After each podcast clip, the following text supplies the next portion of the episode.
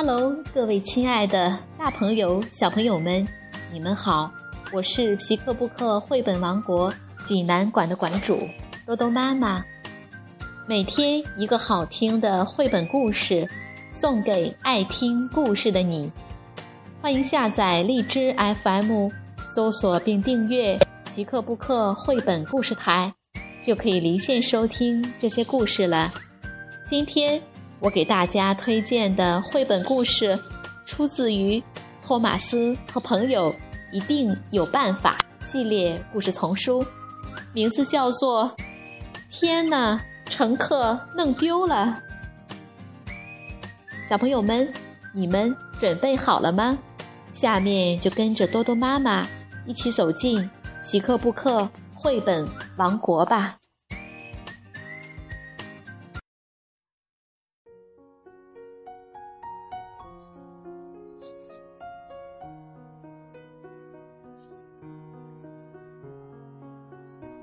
天哪，乘客弄丢了！童趣出版有限公司编译，人民邮电出版社出版。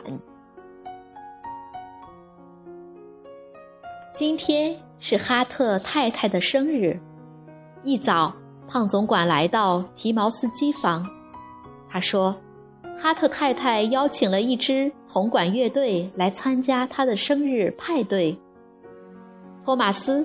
你要去纳普福特站接他们。高登和詹姆士听了非常羡慕。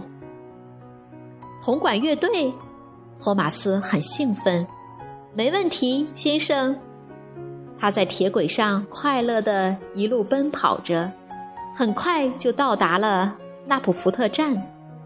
等乐队成员登上客车厢，安妮和克拉贝尔。托马斯就立刻开走了，但是托马斯不知道还有一个大号手没上车呢。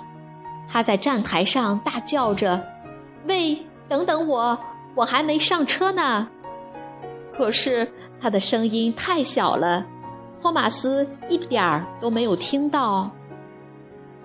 托马斯把铜管乐队送到了梅斯威站。乐队成员在站台上集合。突然，乐队领队大叫起来：“天哪！我们的大号手呢？大号手不见了！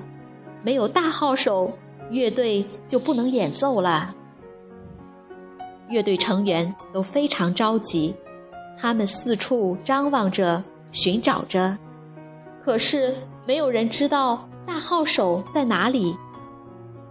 煤炭和灰烬，托马斯羞愧极了，一定是自己把大号手落在了纳普福特站。托马斯不好意思地对领队说：“对不起，我马上就去把他接回来。”托马斯立刻动身，他加快速度行驶着，车轮能转多快就转多快，他呼哧呼哧地赶往。纳普福特站。这时，大号手已经离开了纳普福特站，正站在公路边等候巴士摆地。摆地停在大号手身旁。大号手说：“你可以带我去生日派对吗？”摆地兴奋地说：“当然，非常荣幸。”托马斯赶到纳普福特站。他在车站里到处寻找，可是哪里都看不到大号手。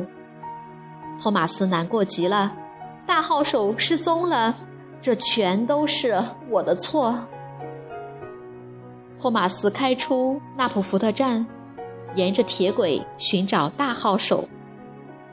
他找了一个又一个车站，还是看不到大号手。托马斯自言自语地说。他会在哪里呢？我要找到他，一定要找到他。这时，大号手已经从巴士摆地上下来了。摆地对他说：“你要在这里搭乘另一辆车去生日派对。”大号手感激地说：“好的，谢谢你。”摆地对他说了声再见，就开走了。大号手没有等很久，小卡车伊丽莎白就开过来了。他轻轻地停在大号手身边。大号手问：“你可以带我去生日派对吗？”伊丽莎白说：“当然，我可以带你到风车房。”大号手说：“谢谢你。”大号手站在伊丽莎白的车厢上，开始练习吹号。这时，托马斯从伊丽莎白面前的铁轨上跑了过去。他开得太快，根本没看见大号手，也没听见大号手演奏的声音。伊丽莎白带着大号手来到风车房，她说：“崔福会带你去生日派对的。”大号手说：“谢谢你。”大号手刚想坐在风车房前的台阶上休息，崔福就开过来了。大号手高兴地爬了上去。这时候，托马斯还在四处寻找大号手。他向亨利和高登打听，可是他们忙着给水箱加水，没有留意到大号手。他们为没有帮到托马斯而感到很不好意思。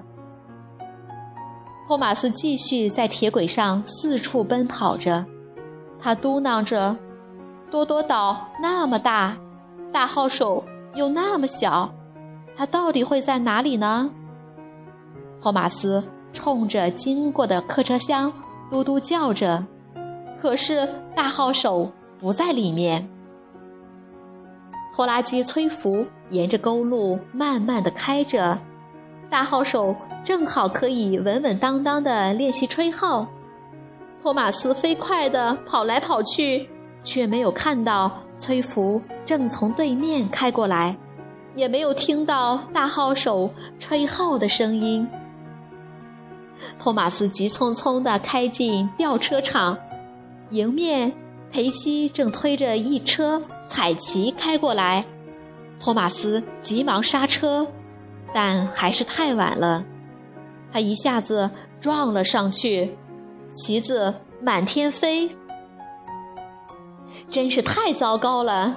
佩西生气地抱怨道：“托马斯，你弄翻了我的货车厢！”还把吊车厂弄得一团糟，托马斯感到很抱歉，他连忙让司机打电话向哈维求助。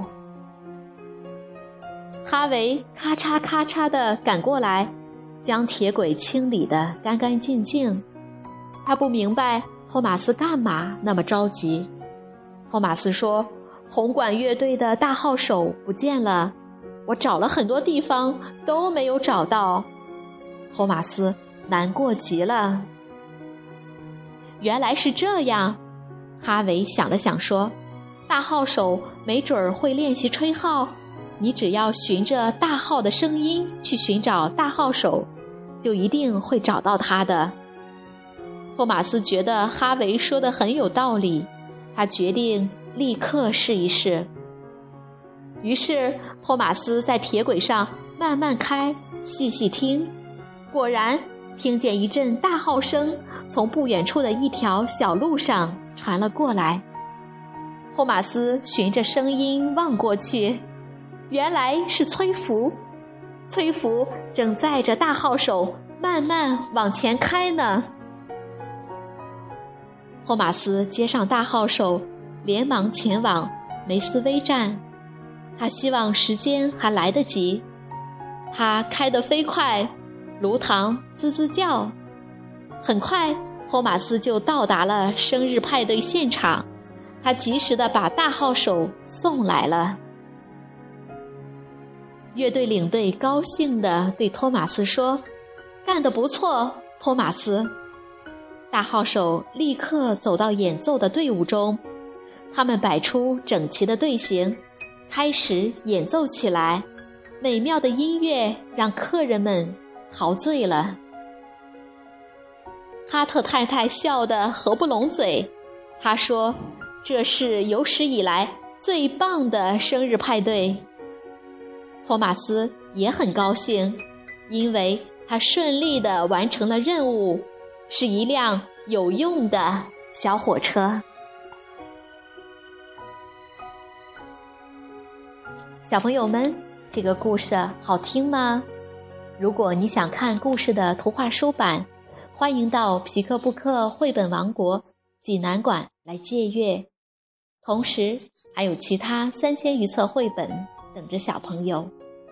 好了，今天的故事就到这儿了，我们明天再见。